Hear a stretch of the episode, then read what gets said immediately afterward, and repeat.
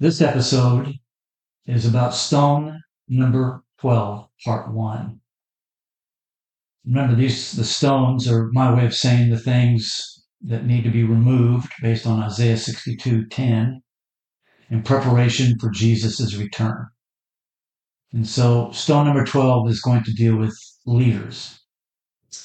I could have put leaders first, but because after all they are leaders, but I believed I believed it was best to uh, leave them to the very end.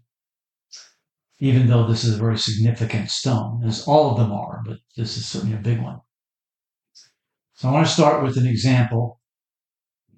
I was at the gym one day. It was a cardio day for me, so I was on a stair stepper.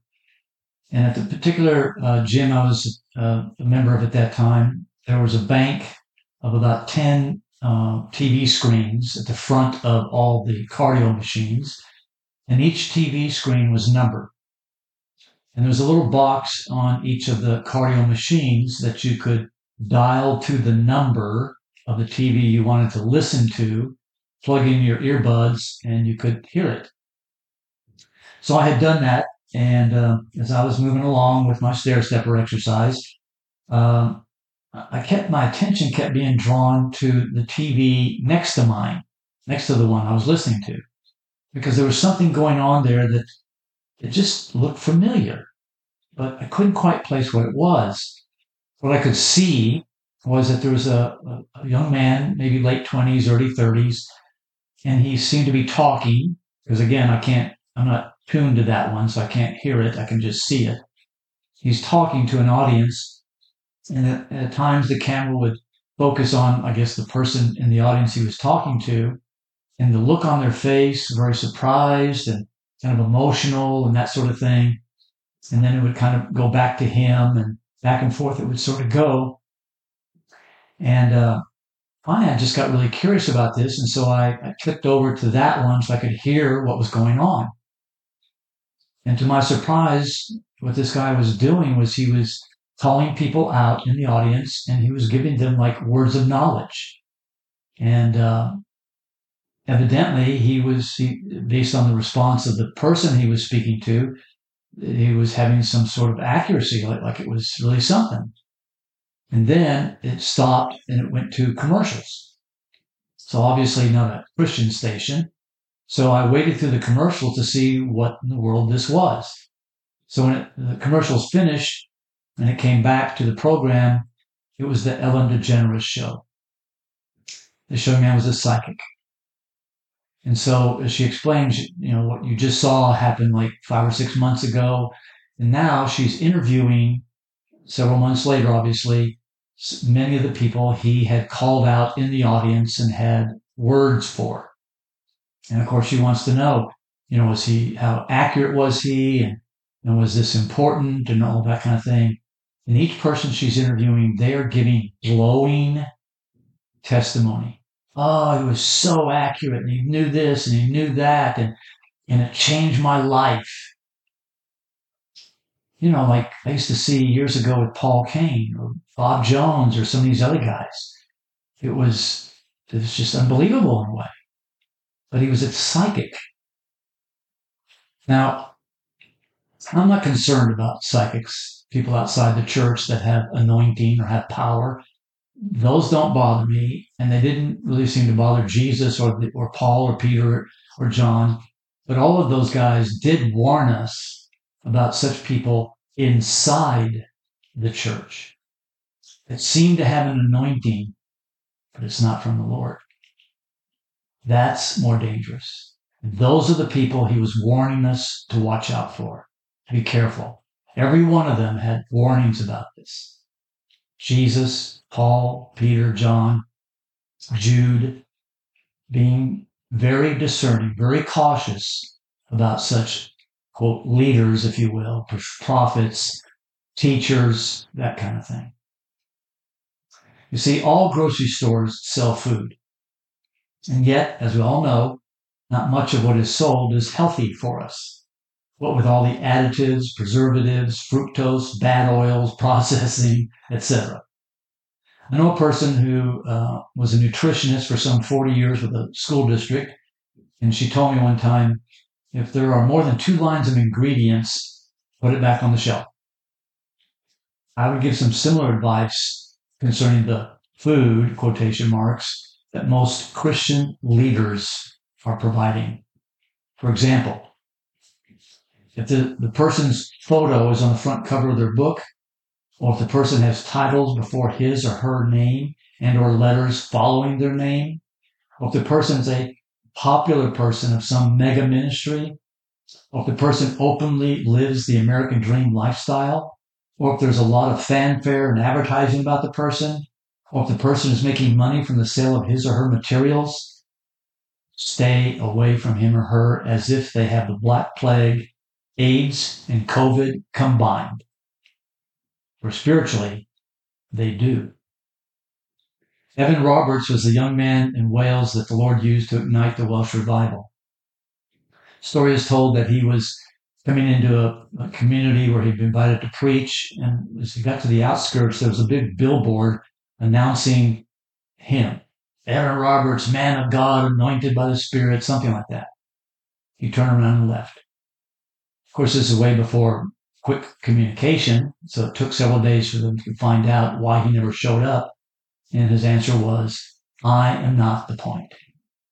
Don't advertise me. If you're advertising me, I'm not showing up. He used to actually show up to some meetings and he would be sort of incognito at the back of the room and he'd wait to see what the people were doing before, if he felt like it was okay, then he would step up. There's a lot of fanfare about him, he left because it wasn't about him. There's probably more issues to consider than the few I just mentioned, like titles, even though Jesus said in Matthew 23 not to use titles, like doctor, pastor, reverend, you know, stuff like that. When, when uh, deciding about whether or not to listen to a particular leader, such as they're fantastically popular or especially handsome and beautiful, or they're using advertising techniques or does their preaching have more in common with the American dream than with the Word of God? I heard a guy on YouTube, very pretty well known. He was bragging that he loved to talk about the blessed lifestyle.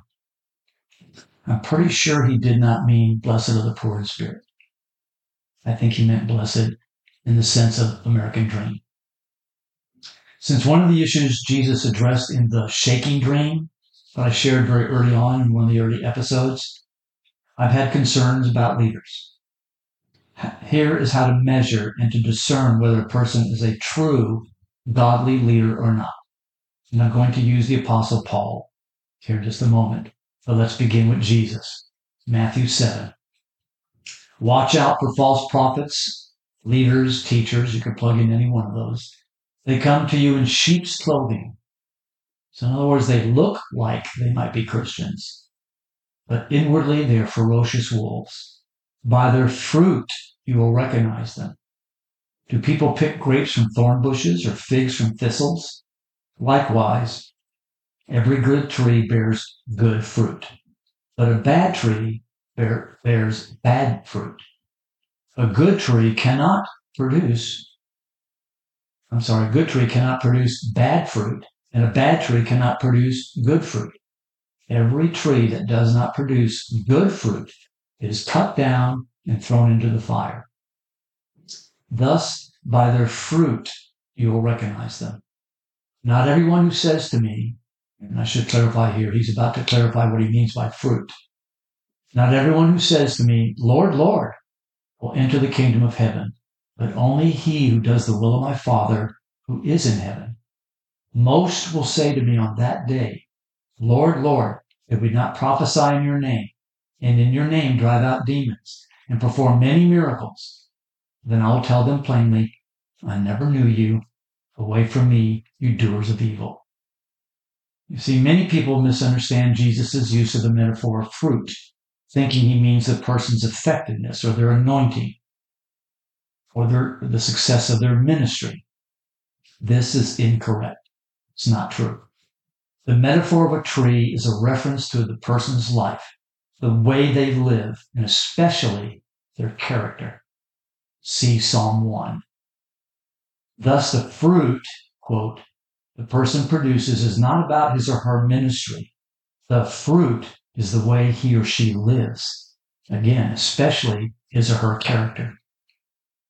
Paul picks up this metaphor, excuse me, when he explains the fruit of the flesh versus the fruit of the spirit. One comes from the tree of knowledge of good and evil, the other from the tree of life. So again, the fruit Jesus is talking about, thus what we are to judge or discern is the person's Christ-like character, not the supposed success of their ministry. Remember, success by Jesus' standards is the opposite of the world's. The way up in the kingdom is down. So when you're a big name person and you're having a healing conference, but you flew there in your own personal jet, you got a problem. I'm not listening to that guy. And I don't care how many false miracles he produces. I'm not going to follow him or listen to him. His character, his lifestyle disqualifies him. And that's how it should be. We're not to be impressed with what appears to be healings and, de- and deliverances and all that kind of stuff if their character is not in line with what Jesus wants. A fasted, simple lifestyle. That's what matters. That's the fruit we're to look at. In fact, Jesus, or James actually, in James 3 1, he says, Not many of you should presume to be teachers, or again, leaders, or prophetic, because you know that we who teach, lead, or prophesy will be judged more strictly. Seems like people in this country don't think that applies to them. They can live a very worldly lifestyle and yet and have what seems to be a very big ministry and think that's okay. It is not. For Jesus and the apostles, one of the major, major measurements of a godly leader has to do with suffering and lowliness, not seminary degrees or PhDs or personality or leadership or administrative abilities or any of the American versions of success. Here's what Paul says about himself that he says qualifies him to be a leader. This is in 1 Corinthians. God chose the foolish things of this world to shame the wise. God chose the weak things of the world to shame the strong. God chose the lowly things of this world and the despised things and the things that are not to nullify the things that are, so that no one may boast before him.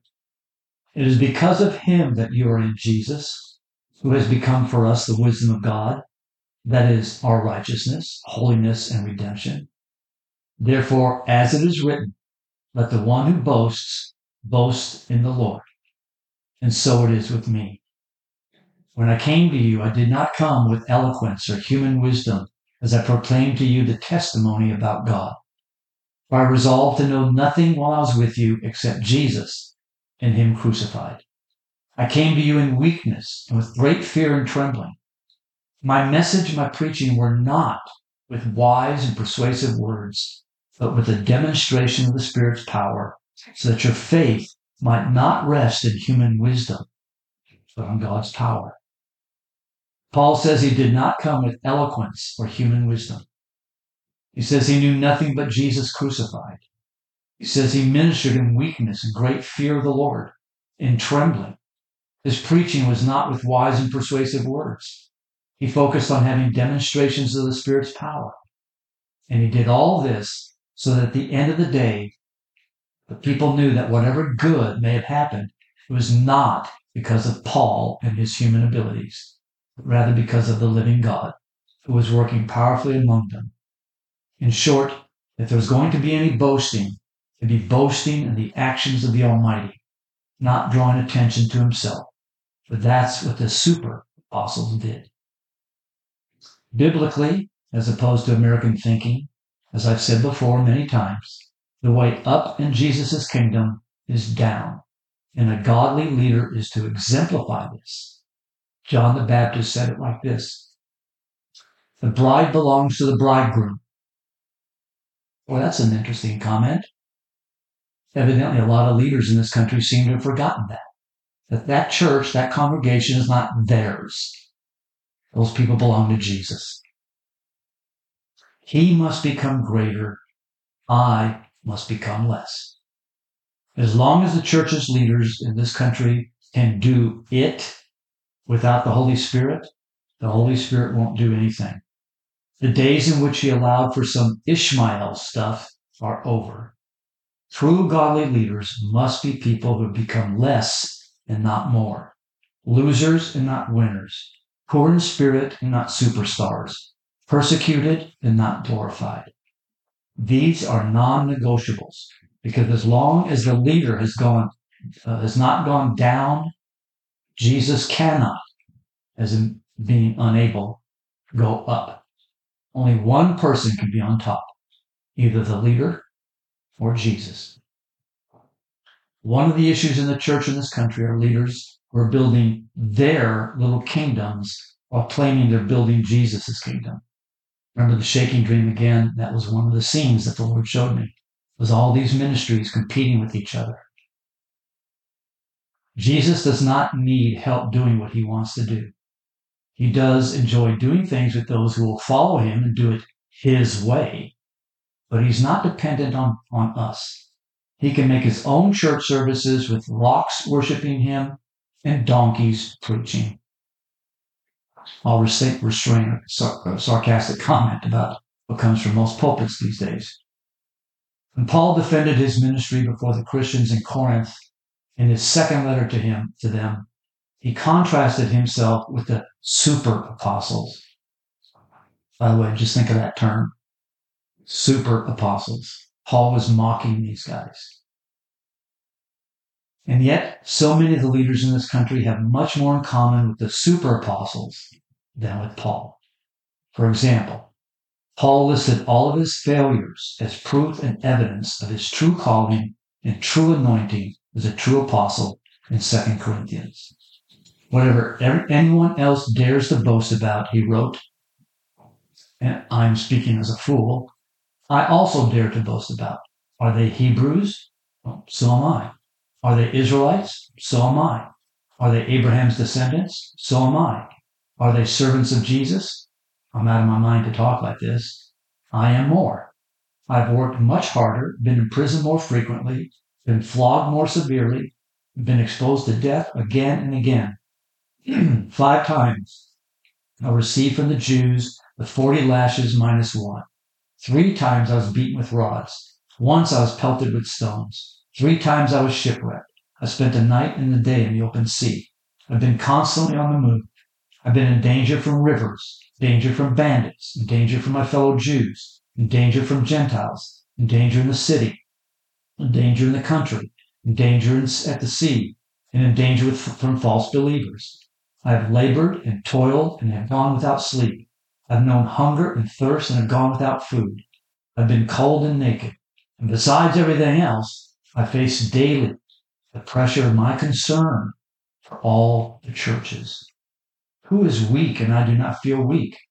Who is led into sin and I do not burn in, inwardly burn? If I must boast, I will boast of the things that show my weakness. Boy, where are those leaders?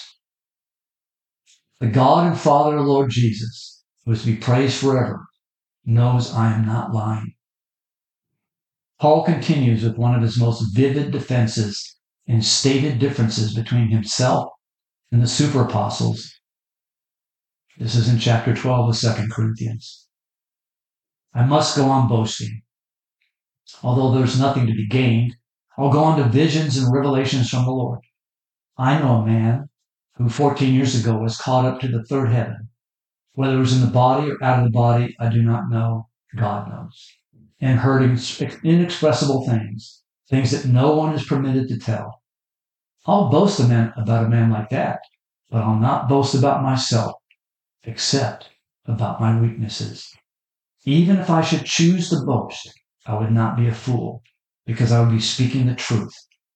But I refrain so no one will think more of me than is warranted by what I do or say, or because of these surpassingly great revelations.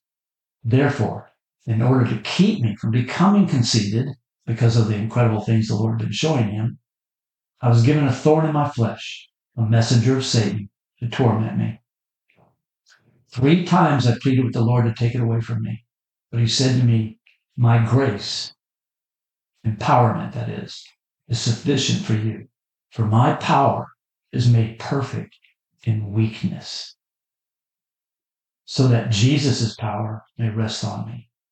That is why, for Jesus' sake, I delight in weaknesses, in insults, in hardships, in persecutions, in difficulties. For when I am weak, I am strong.